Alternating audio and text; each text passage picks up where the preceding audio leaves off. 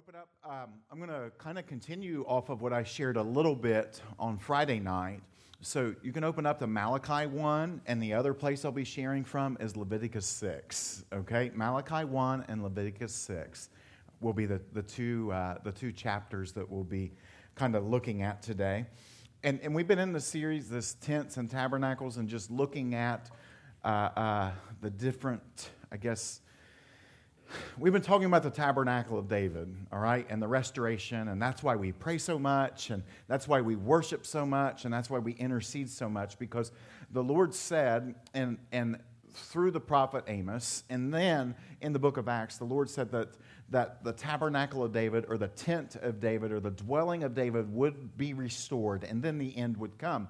And so we believe the Lord is calling us to be a people that just don't do church, but actually worship and pray and intercede and host the presence of God. And because uh, all of us have been inside churches and could not wait for the time the, the service to be over right? There was no service about it. It was more like agony being in that environment. And so so what we want to do is we want to do build something where the lord is present and near. And in that way when people come into the atmosphere that they already sense that something different. They may not be able to articulate that it's god but they know once you articulate hey this is the lord's presence that you're sensing and feeling or they may feel love or whatever it is like in my mind that is much more effective and transformative than anything else that we could possibly do. And so that's why we spend so much time doing these very things. Now, I said Friday night, I, I, through, through, I believe, revelation of the Lord, I said Friday night after I read uh, uh, Malachi 1, verses 10 and 11, in particular, I believe what the Lord is doing is I believe the Lord is giving people the opportunity to get priorities straight, if you will. And, and so, so obviously, we're going into 10, 11 months of quarantine and all this types of stuff. And, and, and like, again, it's, it's annoying. It, I'm just tired of it. I'm over it. Like, if I, if I could tell you how many times I have heard stay six feet apart, like, if I had a nickel for every time I was told to stay six feet apart, I'd be a rich man by right now. I really would.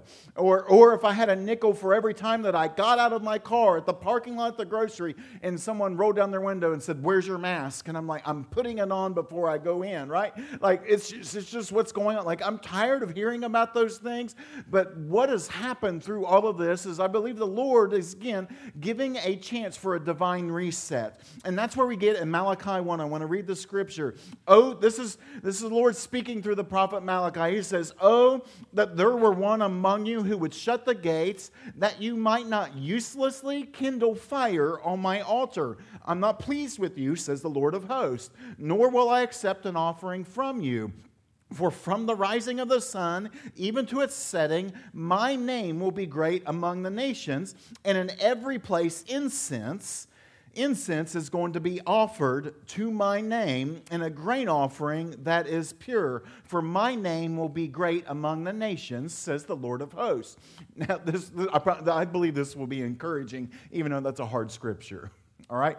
So, what's going on, again, for those that weren't here Friday, what's going on in this passage is that the temple was open and people were bringing offerings unto the Lord. And the Lord said those offerings weren't good enough. And, and, and what he means by that is, is that they were doing things out of obligation, they were doing things out of duty, they, were, they weren't doing it.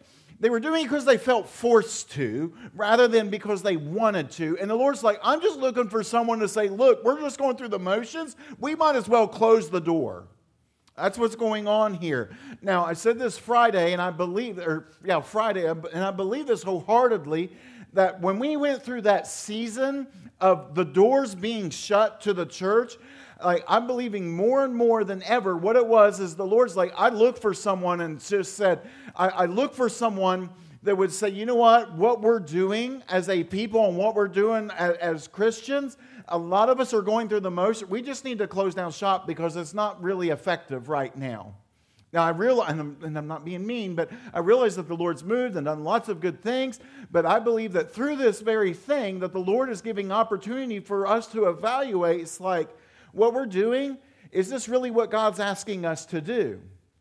Now, through that time, we had the birth of two ministries that have really become the driving ministries of this own church. We had the, the birth of a food giveaway, which again, we're not giving food away so we can just feed hungry people, although that's part of it. We're doing it so that they can encounter the love of God and hopefully come into a relationship with Him. What it's doing is it's tenderizing the neighborhood. Okay, it's making people more soft and open and receptive rather than people thinking, oh, it's just the church, they just want my money or they just want me to come into to attendance so they can count my hind end sitting in a seat. It's like, no, actually, these people actually care about me, right? That was birth during the quarantine time. And the other thing that's came out of it is a prayer room where we're having multiple prayer sessions throughout the week. And we're believing and dreaming the Lord's going to continue to increase that. And, and, and like I said this Friday, like I don't believe, I don't believe we'd have done, especially the prayer room, I don't believe that would have came if we hadn't have been shut down. One, I don't think we'd have been as receptive. Two, you, would probably just been too busy with doing everything that you were doing Uh, and not that what they were doing was wrong because they were traveling the nation and preaching the gospel all around the country. Like, that's a good thing. But we, as Dan always says, we have to slow down to catch up to God. And through that forced slowdown, we caught up with what the Lord was doing. And then he said, This is what he was speaking and asking us to do. Now, now I, I, say all that. He, he's given this opportunity. And, and I believe, by way of the Holy Spirit, that today what he's going to do is it's not just corporately, but I believe individually, he's going to begin to speak and say, Look, you're doing some stuff, man, and you're doing it out of obligation. I don't want you to do anything out of obligation. I want you to do things because you want to. And it's like, and like very practically, it's, it's for those that are married or in relationships, like my wife likes it when I do something because I want to, not because I feel like I have to, right? If you go do something nice for a spouse because you want to show, their, show them that you love them and honor them, they appreciate that much more than when they ask you to do something or say, I really need you to do this very thing, right? Right. Okay. Amen. All right. And so, what I believe we are in is we are in an hour in which the Lord is looking for men and women who have been purified by the blood of the Lamb, who are holy and who are obsessed with His presence. That's what He's looking for right here and right now. And so, the Lord, I'm not saying He caused the pandemic, I'm saying that He uses it, He's using it to say, you know what? we're going to get back to the basics and we're going to be a people that pray and worship and intercede. And we're going to be a people that go after a neighborhood and a city and a region. And we're going to be a people that host His presence. And we're going to be a people that rather than try and scare the hell out of people, we're going to love the hell out of them. Hmm.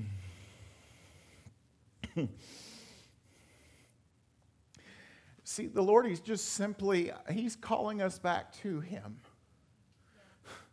Like, I, I've, in, in, a lot of ways, I feel like this is the most simplistic message I'll ever share my whole life, but I think it'll probably be the message I preach the rest of my life. He's calling us back to Him. You know, the, the religious, they asked Jesus, they said, what's, what, what's the greatest commandment? What's the greatest out of all the laws, right? And Jesus answered, He's like, You shall love the Lord your God with all your heart, with all your soul, with all your mind, and all your strength and you shall love your neighbors, you love yourself. Upon these two, all the law of the prophets hang upon. Like, I just think the Lord's calling us to that spot. What about this? Doesn't matter. What about that? Doesn't matter. Let's just live right here. Those things will fall into place. And I realize that's an overly simplistic viewpoint, but I believe the gospel is extremely simple. If Jesus could take a bunch of if Jesus could take a bunch of sinners and tax collectors and prostitutes and like the roughest of the rough, if he could say, Look, why don't you all just come and follow me? And their life got transformed and they literally turned the world upside down, imagine what the Lord could do with us. If we just live in that place where I'm just going to love him with everything that I have. And it doesn't matter, look, and the way I show love and express love to him may be completely different than you, and that's okay. What we want, because, and seriously, like, I don't want a bunch of carbon copies of me running all around the place. What I want is people that feel freedom and permission to go after him with everything that they have, whatever that looks like for you. And it's going to be different for all of us. Now, there's going to be similarities. You're going to be in the Word, we're going to pray, we're going to worship, we're going to intercede, and we're going to serve. Like, we're going to do those things things, but that'll look very, very different for all of us, and that is okay. It really, really is okay. All right. So, so with that being said, coming to church is great, coming to the prayer room is great, coming to revival weekend's great, putting money in the basket's great. Like all those things are great, and I think that they're necessary. But there is so much more to that. Let me say, like the, the gospel's simple, but there's more than we're currently experiencing. Okay? And, and I think the simpler we get, the more we actually get to experience. Because sometimes we, we convolute it. And, and, and even this weekend, I thought, oh man, we got so much stuff going on. We're getting really busy. And, and like everything we did was wonderful. But, but I don't, we, we will not become the place that has something every single day of the week, uh, unless it's prayer and worship and intercession. Okay? We won't be the place that has something going on all the time so that we feel better about ourselves for doing stuff. We're going to be a people that goes after God. God. All right? All right. So he's calling us back to simply loving him. It's like, and, and when you're when you when when you love, first of all, you can't love God unless you realize he really loves you. Because he, he always initiates. It's the spirit that goes first. He always initiates. He woos, he, he, he beckons, he, he draws people near.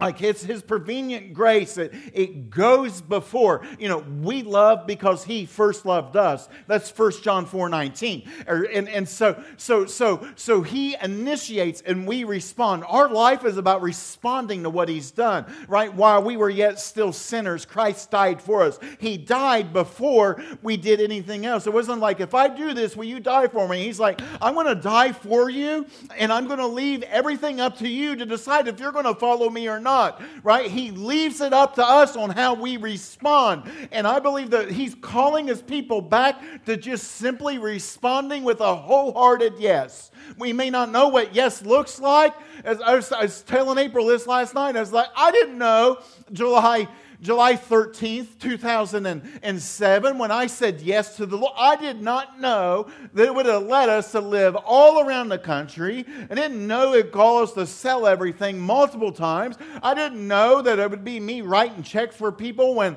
I did, uh, if I wrote a check more for, for when I had bills and everything else. Like, I did not know that. I didn't know that it would lead us to start a church. I didn't know, I didn't know any of that stuff. I just knew I had to say yes to Him. Him. Now, for all of us, it may not be vocational ministry, but He asks for your yes without us fully understanding where we're headed. That's why April says it all the time. Like Jesus is a lamp unto our feet and a light unto our path we really wish that He would light the whole path. But most of the time, when we say yes, He's a lamp unto our feet. We got to trust Him and trust Him and trust Him and trust Him. Can't take credit for that. That's my wife, and that's her revelation. But I believe it's the utmost truth. And so He's just looking for people that just say yes, and I love you. That's what, it, that's what it is. Yes, and I love you. You love me, I love you back. And when you, when you know that you're loved by God, you can love God. And when you really love God, the compromise will begin to dwindle away. Now, some compromise gets taken care of immediately and instantaneously. And sometimes you got to walk it out. And sometimes it takes time. And, and, and it's, it's, it just happens. Like when I had my encounter with the Lord, I stopped cussing immediately. I did. I got really convicted over my language. I'm not saying cuss words are sin, and whatever. I'm just like some is, obviously. Some's just not appropriate to say. I'm not going to talk about that stuff. But I mean, whatever. I'm not legalistic about those things. I'm just saying the Lord convicted me in that moment, and the Lord took that. My natural response was no longer saying those words. But it took a long time for the Lord to take away a nicotine addiction. So it was instant and a walk. And there's still stuff that he brings to my mind or he brings to my heart like, hey, we need to work on this, buddy, right? And it's and I'm thinking, man, I, you've had me for 13 years. It should be gone by now. And again, like, but but but with that being said, some of that stuff he hasn't spoken about until this very moment. And so we just walk this stuff out. And so you compromise less, and some stuff you compromise, you quit altogether but it comes from loving Him and responding to Him. It comes from that Psalm 24 7 or 27 4 lifestyle of David saying this that, that one thing I've asked of the Lord, one thing I shall seek, that I might dwell in the house of the Lord all the days of my life, to behold the beauty of the Lord and to meditate in His temple. Now, he's not saying, I wished I just like, like when we say, read this verse, we're not talking about, like, I don't want y'all to get a bunch of cots and move into this building. That's not what I'm talking about.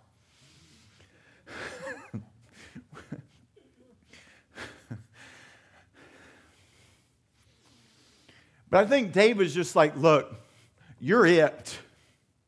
And if I could do anything for the rest of my life, it's going to be to worship and it's going to be to adore and it's going to be to praise you, right? Like, like most of us have jobs in the room. Like, you can't be up here all the time. We get it. But as we're going about our day to day life, like, I'm not just a Christian when I'm here. As I go about my day to day life, one thing I ask him, one thing I shall, shall seek. Like it's keeping our eyes fixed on him, the author and the finisher of our faith. It's, it's, it's lifting our eyes unto the hills. Where does my help come from? My help comes from the Lord, the maker of the heavens and the earth. It's beholding on the beauty of the Lord, even when everything looks like hell and when it looks like everything's going down the drain in society, when it looks like it's getting worse. I fix my eyes on him and it changes my perspective.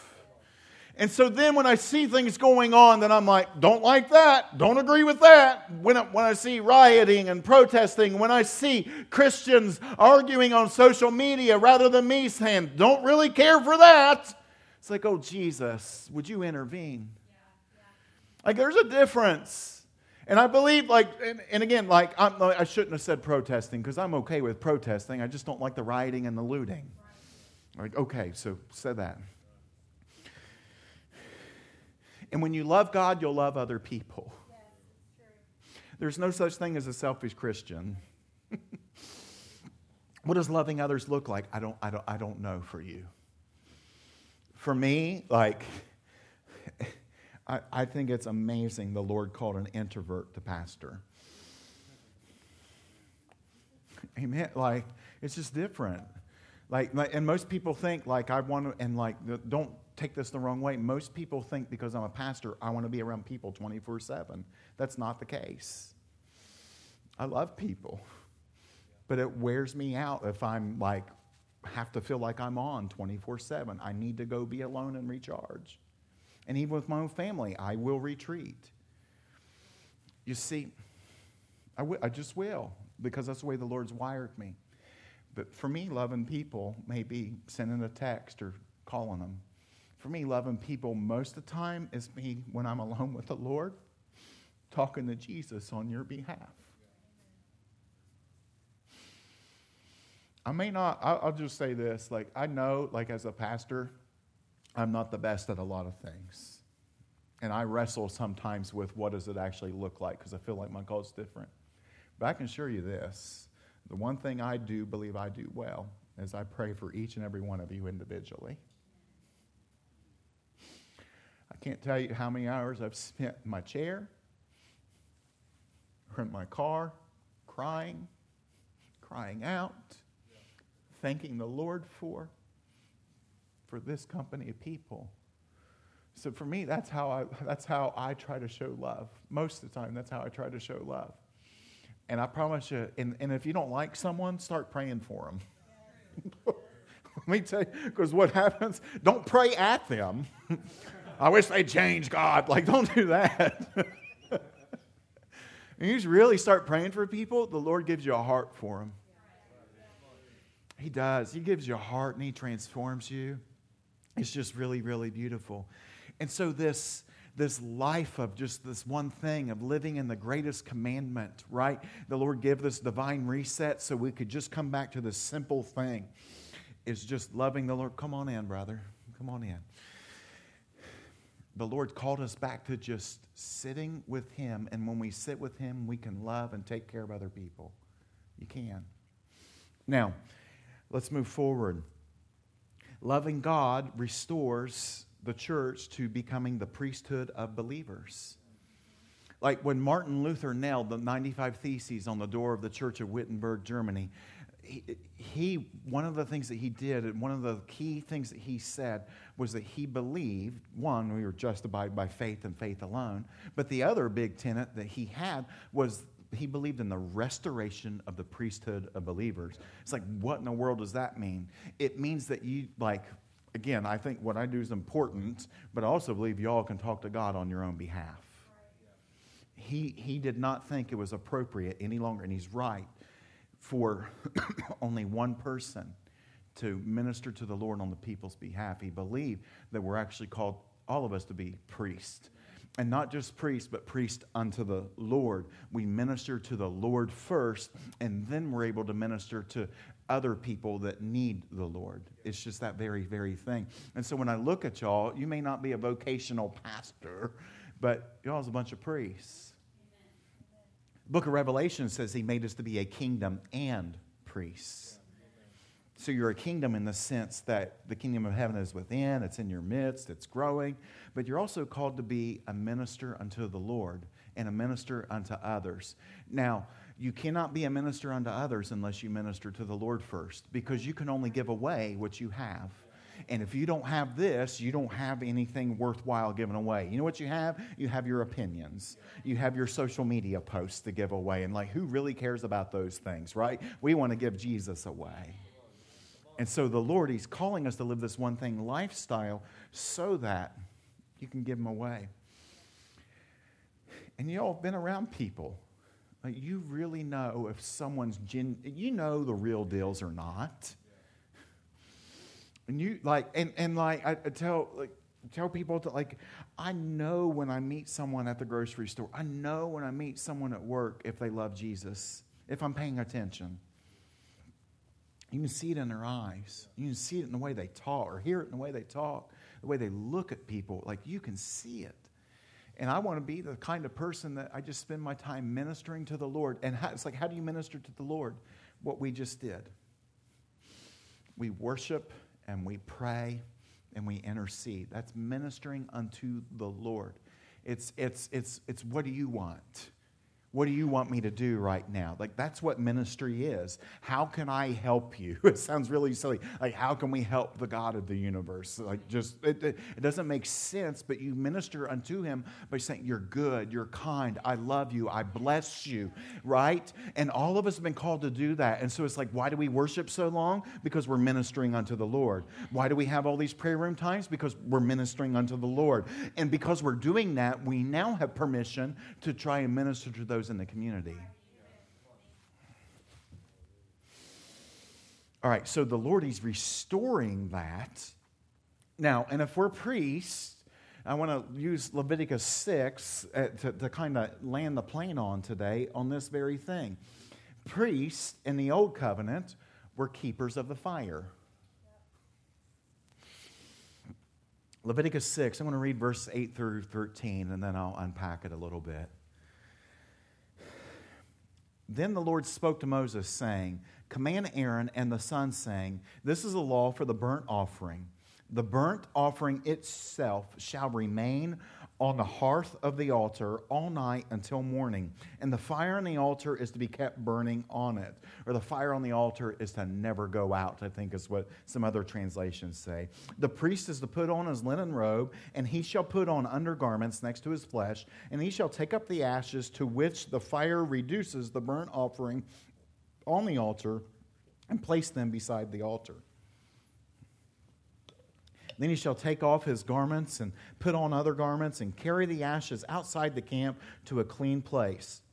The fire on the altar shall be kept burning on it. It shall not go out, but the priest shall burn wood on it every morning, and he shall lay the burnt offering on it and offer up in smoke the fat portions of the peace offerings on it. Fire shall be kept burning continually on the altar. It shall not go out. It's like, what, what, what does all this really mean? Okay.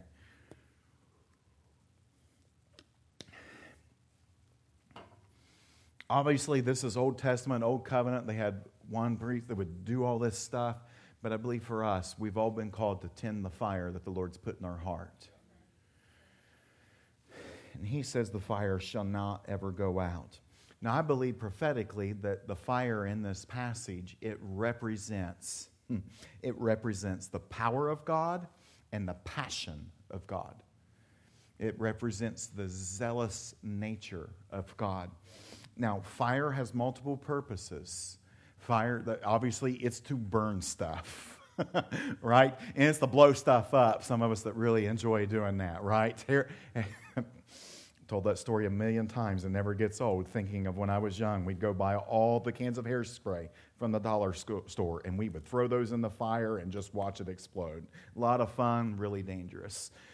Uh, But fire's purpose, it, it, it, burns things, it heats things up, it, it, it, it cleanses things, it, it, it, it transforms things. Even on wounds in the battlefield, they use fire or hot taunt or whatever, something that's burnt to cauterize a wound and to stop something from continuing to bleed. And so, like, fire has all kinds of purposes, but in the sense of the spirit, it, it has all these purposes as well. That, that, that fire, it sanctifies that it satisfies, it justifies, it purifies. And for a lot of us, it brings healing to those old wounds that continue to bleed, continue to bleed, and continue to bleed. And like some of us, we're continually wounded. We just need the Holy Spirit to come and cauterize those wounds with the fire of God. And we receive the fire of God by getting on fire for God. It's like, how do you get the fire of the Lord to come? Get on fire for the Lord. Doesn't make sense, except for that's what you do, right? It's like, I'm going to love Him even when it's hard.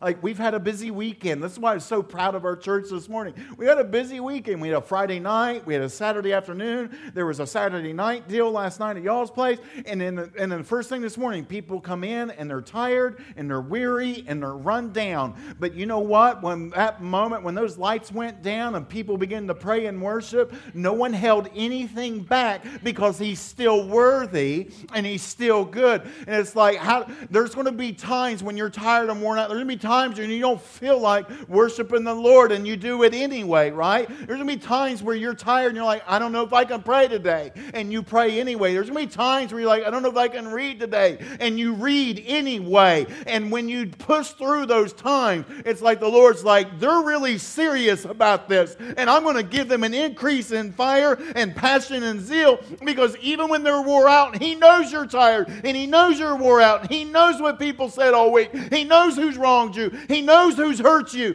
And he says, even though they have been through all that stuff, they're still coming to me. I'm going to bless their socks off with more of my presence.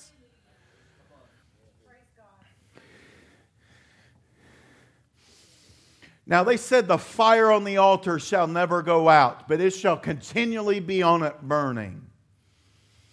What would it look like if the Lord set his church on fire and we weren't, we weren't doing as well as who's in political office?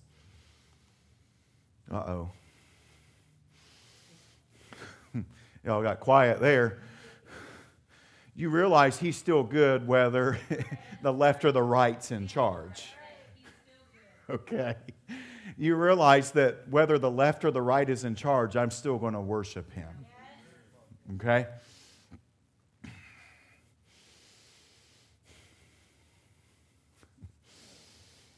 Left is wrong and the right doesn't get it most of the time anyway.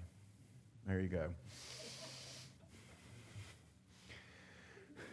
God commanded them to never let the fire on the altar go out because the altar always needed to be prepared. In this old covenant, the altar always needed to be burning a sacrificial lamb to atone for people's sins. The burnt offering was the most important offering. And the Lord's like, I want it to continue to burn. And I want it to continue to burn. And I don't want just what's left over. I actually want the most important one. I want the best of the best to burn. For us, prophetically, in us, a new covenant Christianity, the Lord wants the best of what you have. The Lord wants the best of who you are. And so it's like, well, do I give the Lord the first part of my day or the last part? I think you give the Lord the best part when you're most alert and you're most aware. Like, like, uh, uh like seriously, there's been times where I, there's been seasons, like for me, I'm a morning person. So when I'm having my coffee and, and I'm spending time, like that's wonderful and that's great. But if you want me to do anything after 8.30, 9 o'clock p.m., I'm, I, am i am like, I'm done. I'm just checked out, right? But there's been te- uh, seasons when that has reversed, and I'll give him that because that's the best that I can possibly give him. And the Lord wants the absolute best that you have. And so, and, and I say the absolute best. I'm not talking about clothes. I'm not talking about the way you look. I'm talking about the best in your heart that you have.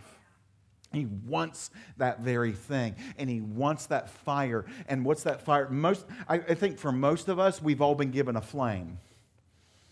I think that's why Paul told Timothy, don't forget to fan into the flame the gift that was given to you through the laying on of the hands, right? I, I, we've all been given a flame, and it's up to us what we do with our day and our time and our life. It's up to us if that flame turns into a fire and because we got to steward it and steward it and steward it and steward it and nurture it. And and and and so how do how do you nurture a flame? Well you start by removing ashes that have been burnt. And and, and see that's why in leviticus 6.11 it says he shall take off his garments and he put the put on the other garments and carry the ashes outside the camp to a clean place. So the fires to be continue to burn you realize that if you burn something ashes will pile up. But what happens when ashes pile up too much? It snuffs snuffs out the fire, it snuffs out the flame. And so the Lord, He's like, Look, I want this thing to keep burning, but I'm going to trust you to remove these ashes. And I think for us in the Spirit, what this really looks like is that we need to get rid of the things in our life that snuff out the fire. And for me, it may be something completely different. Like, like, like, uh, like if, if the Lord healed an old wound where someone had wounded me, you realize that I'm not supposed to carry that anger all the days of my life. Because what happens is like the Lord comes, He's like, and I had an encounter around the altar. We've joked about this. Like, I've been down to the altar a hundred million times for probably about four or five different things in particular, right? Four or five different things I've came to the altar a lot for. And you know what I did? I felt good in that moment, but I went out those doors and I picked up those ashes once more. And, and now, if you pick up those ashes, again, there's grace there's grace. He's good. You know what I'm saying? Like, like don't feel guilt and shame because a lot of people will be like, I picked it back up. Now I feel guilty and dirty, but I can't go back to that place because he will condemn me. That's not who he is. That's not who he is, all right? But when he comes and he touches your life, what the Lord desires us to do is like these ashes, get rid of them, man. It's like, why do we want to carry that dead weight around anymore anyway? And so I've been hurt and he healed my heart. Don't pick those wounds back up. If I've wrestled with something, don't pick that back up. If I've done something wrong, don't put yourself in a situation where you're tempted again and again and again. I mean, it's just it's just it's just common sense, but what happens is is that over time if we don't allow him to sweep those ashes away, it snuffs out the fire. And then we find ourselves living in compromise once again. And the Lord he's looking for a bride that's without spot, wrinkle or blemish. We've talked about that a lot too. He's not coming back based on the condition of the planet. He's, he's coming back based on the condition of his bride. It's getting real bad out there. I know. It's a time for us to rise and shine, man, because our light has come and the glory of the Lord is upon us. Isaiah chapter 60, verses 1 and 2. Like, like he's calling us to shine. And the only way you shine the only I'm thinking about that song I cannot stand. We were talking about it. This little light of mine, I'm going to let it shine. Like stop teaching your kids that because there is nothing little about the light that's inside of you. It is a light that shines. It is a light that's it's a city that's been set on the hill for everyone to see. There is nothing insignificant about the light. And there's and let me tell you this, the devil's not going to come and blow out that light unless you let him either. I need careful. I can hit all kinds of rabbit trails right now. Squirrel.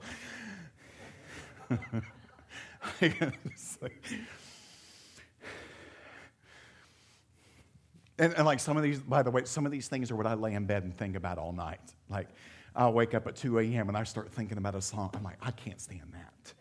Like that's what I think about, or these things. Like, Lord, let me think about world issues and problems, not, not these other things. But we got to quit carrying these ashes around. See, fire burns the unnecessary things away. It burns the unnecessary things away. And so what's left is what is necessary. But what is necessary, it can get snuffed out if we don't tend to that. That's why we pray a lot here Lord, sweep out the corners, right?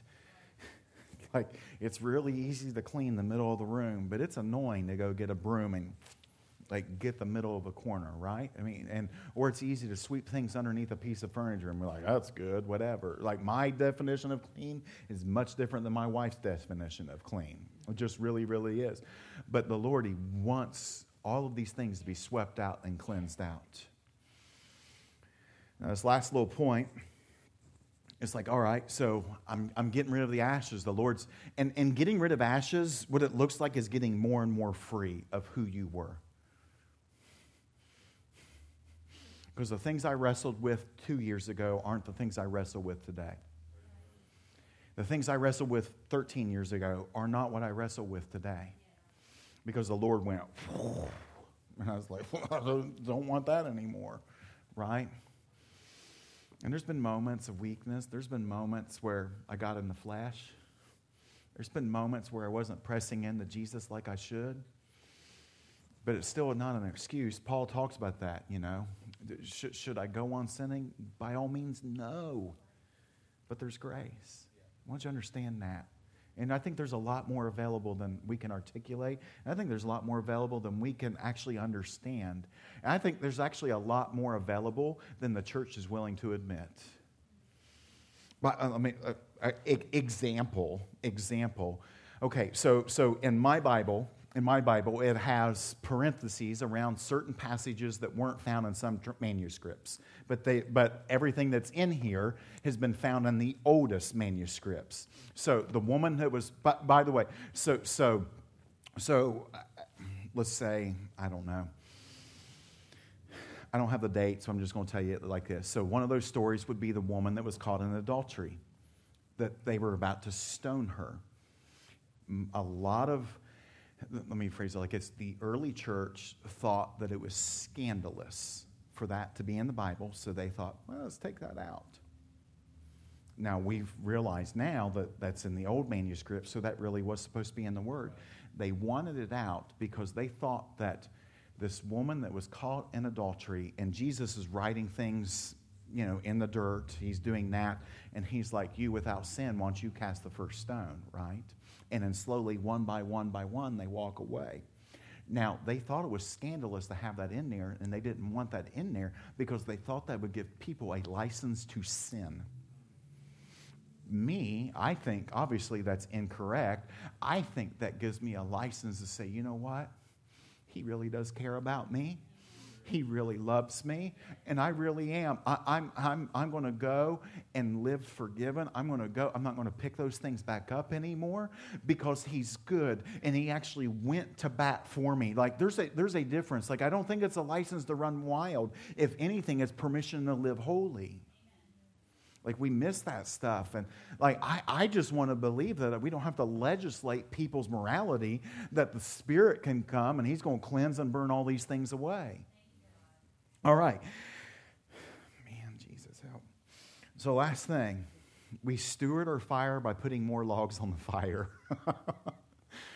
it's like, I, I, I, like I'm thankful for what I got, but there's a lot more available. I, I, I read this, and there is more. Like, I, my shadow hasn't healed anyone yet. Y'all think I'm nuts. I say stuff like, my shadow hasn't healed anyone yet. I haven't laid hands on an article of clothing and they take it and distribute it and the sick get touched by it, right? I haven't, stu- like, I've had, like, well, I've had more and more things happen recently that are weird and kooky and that's fine. But I'm, I'm just saying, like, like, there's a lot of stuff in here. Like, if, if you put my name, like, if you put the story of Michael Perkins sandwiched between Acts, I don't know, Acts 13 and 14. If you put if you put a chapter in there about my life story, it would look ridiculous in comparison to what's going on with the other apostles. And I'm like, you know what? If if there's a difference between my life and their life, then then then it's it's not because it's not available anymore, it's because there's a lack on my part. And I want to live my life to where if the Lord wants to blow through me and use me, I, I don't want to miss miss out on anything whatsoever. I don't want to miss out on anything whatsoever. I, I mean, Daniel saw someone's finger writing on the wall. Like, like, like, I want to see those things, not because those things are what it's about, but I'm just like, there's all kinds of amazing stuff that happens in this book. Like, you know, John the Beloved got caught up in the third heaven and he saw the Lord sitting on a throne. Like, it's like, if that's available, I want it. And, if, and the only way that's going to happen is if I continue continue to steward what He has given me, if I continue to walk out what He has given me, and for some of us, we'll see more, some of us will see less, doesn't really matter. It's what the Lord wants to do in your life. I'm just saying this that the only way we will see some of these things is if we live a holy life where we continue to throw logs on the fire. The priest shall put burnt wood on it every morning, and he shall lay the burnt offering on it. You know what that looks like? It looks like every day. I'm tired. It's okay. I'm wore out. It's all right. Get into the Lord's presence. Worship Him. Talk to Him. Learn from Him. And then the next day, you know what you do? You worship Him. You talk to Him. You adore Him. Some days you may say, you know what, I just have to sit silently before Him. I can't say anything. I'm just, He's here. He's holy. The fear of the Lord, He came in. This morning I got to my prayer time. The fear of the Lord came into my living room. I didn't say anything, but hot tears just went down my face. And I just lingered in that moment. See, He's call, He's calling us deeper it's one thing to get rid of everything in your life and proclaim yourself as a Christian, it's a whole other thing to begin to walk it out. That's why Jesus said, You must take up your cross and follow me. He didn't say, He didn't say, give your life at the cross and stay there. The cross is significant. Don't get me wrong, he's saying, Follow me. It's about daily walking with Him. And some days I do better than others, but I, but I tell you what, I do better most days than I do bad. And that's not to be arrogant. I'm just saying, like, like it just takes day by day by day by day. And if I mess up, I don't, I don't lose sleep over it because I think He's really good. But I can tell you this when it comes to my wife, like, I, I love traveling, I love preaching, I love doing revival, I love doing those things but I hate being away from my spouse. Hate not getting to see her, and really hate when she was working like crazy, not getting to hear her voice. Like a text message isn't sufficient for me, right? I want to hear her voice. When it comes to the Lord, I want to hear his voice. I don't want I I don't want and hearing his voice that looks different. We're not going to talk about that today. I mean, it may just be what you feel or think. He speaks all kinds of ways. But I can't live without that voice. And so, even if I mess up for a day or two, like well, I overslept three days in a row, I didn't spend my morning time with Jesus.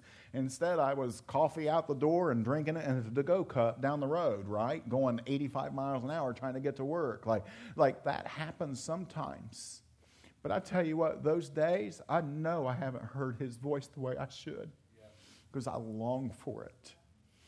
It's like, and, and what's crazy is most of the time it doesn't even hit me till the end of the day. I'm like, what is off about today? what is wrong today? It's like, can't I, like, what, like, seriously, it's just like, how are you, man? I'm okay, but, you know, back in my mind, I'm like, something just feels off. What is it? His voice. And so he wants us to continue to put wood on that fire and continue to put wood on that fire. And he will consume it every single time. He will consume it. And this is the thing you may not feel like anything's happening whatsoever. Like, I'm just going to be honest. That like, like and, and I heard Corey Russell say something like this. And I thought, you know what? He's absolutely right. Because there's been times when I've read and there's been times when I prayed where I didn't feel a thing.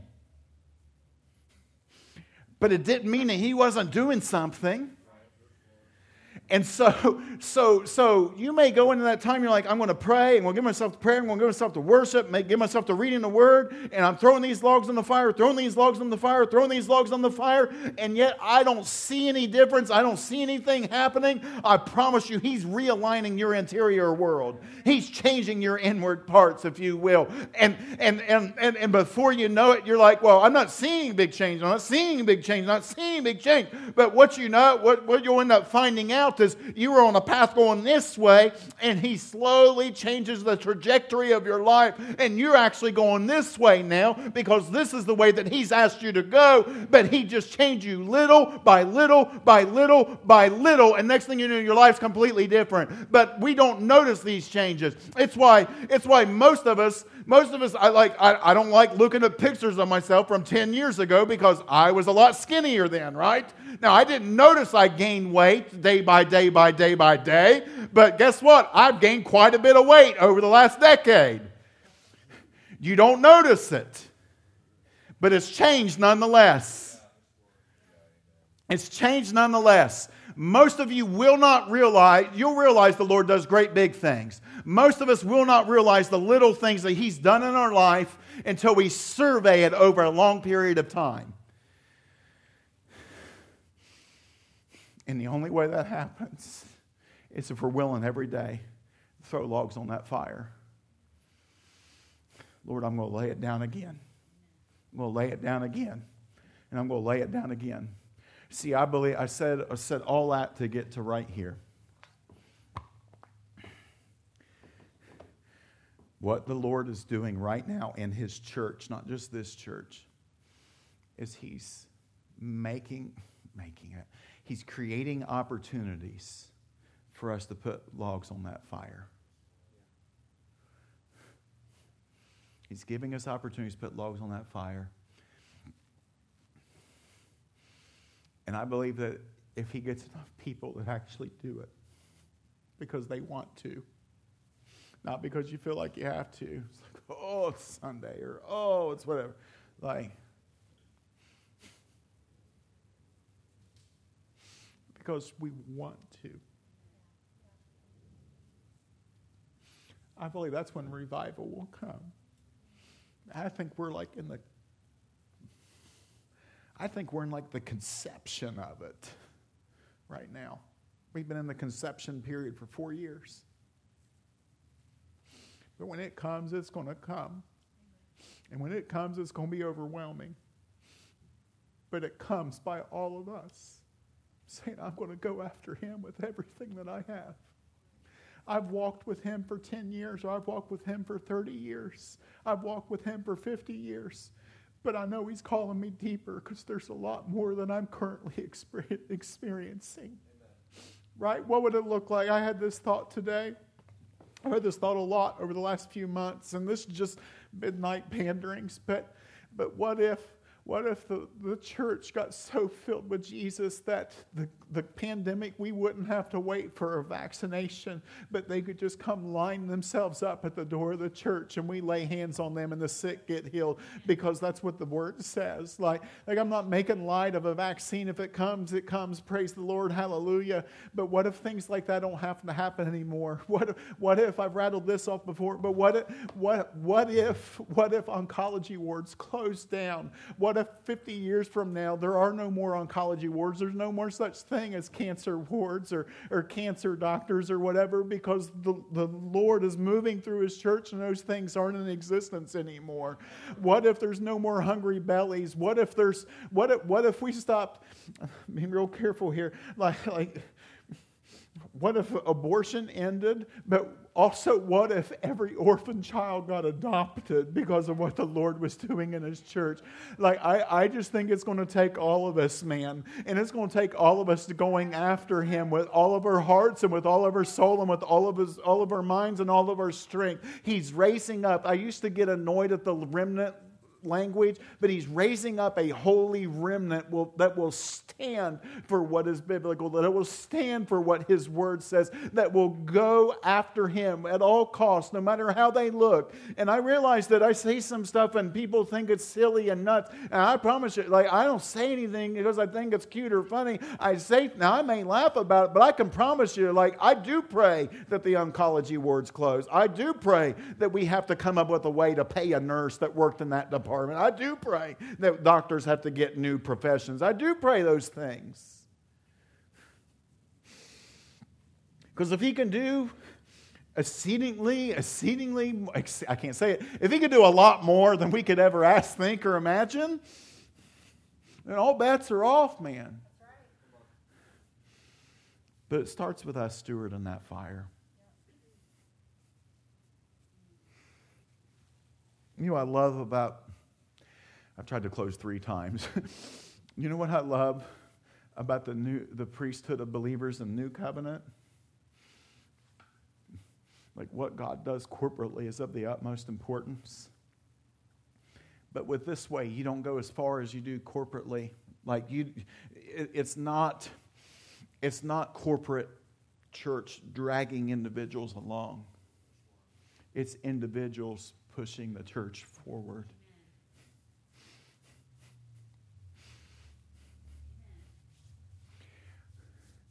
You asked me probably last year, I don't know, like everything runs together now. Like, what do I feel called to do? Like, what's my life's call? What's my life's message? My, I know my life's message is stewarding the individual personal flame the Lord has given you. And then when we come together corporately, it expands and increases. That's, that's the call. And that's why I get so passionate about this I feel like I have one sermon, that's it. It's just the different scriptures. So let's pray. If you need to respond, respond. I don't think we need music today. if you want to respond by getting on your knees, if you need to come forward, do it. If you just want to sit in your seat, it doesn't make a hill of beans to me. What matters is us covenanting with the Lord. Praise the Lord. Praise the Lord. Actually, Bub, why don't you do turn on something? I'm sorry. we hit the light, sweetheart.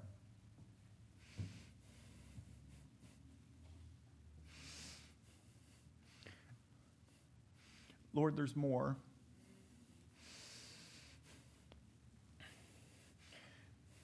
If anyone wants to come pray with these men up here, please do, okay? I feel like they, yeah.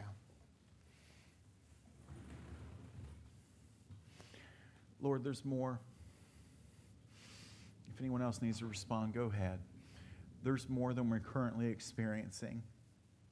And I would begin to ask, Lord, that you ignite fire in our hearts. I would ask, Lord, that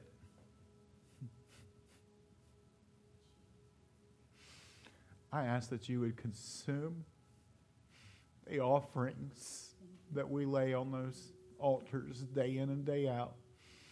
I would ask right here and right now, Lord, that you sweep away the ashes. You would help us remove those things that we've carried for years and years and years and years, Lord. I, I, I just, yeah. The hurt, the wounds, the things we've carried for such a long time, God, I would pray that we sweep those things out. We say, you know what, I'm, I'm, I'm not going to leave that on the altar anymore. The Lord's already burned it, He's taken it away. I'm not going to go and pick it back up. I'm not going to try and recreate it. I, I'm just going to ask the Lord to sweep that altar clean, and I'm going to put a brand new log on it every single day. I would pray as a, as a church, Lord, that you would begin. Hmm. I pray, Lord, that you would begin to release a greater measure of your holy fire among us, God. I pray that your fire would come and consume our lives and burn everything up. I pray it would burn away the chaff, the unnecessary things. I pray, Lord, that it would cauterize old wounds, Lord. Whether it was a wound that happened in the church or whether it was a wound that happened in family or friends, I just pray that it would come, God.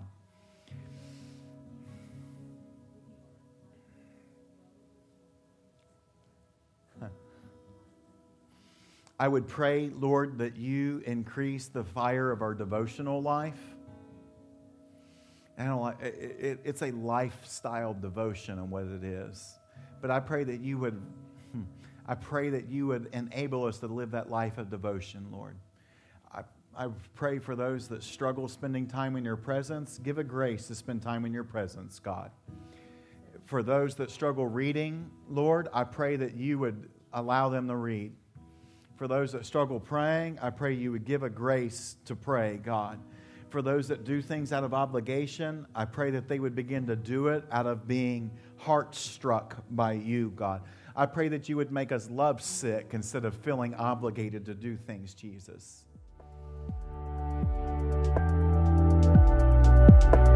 Thank you for listening to the River City Hope Church podcast. To stay up to date, follow us on social media. For ways to give and more information, go to hopeforrivercity.com.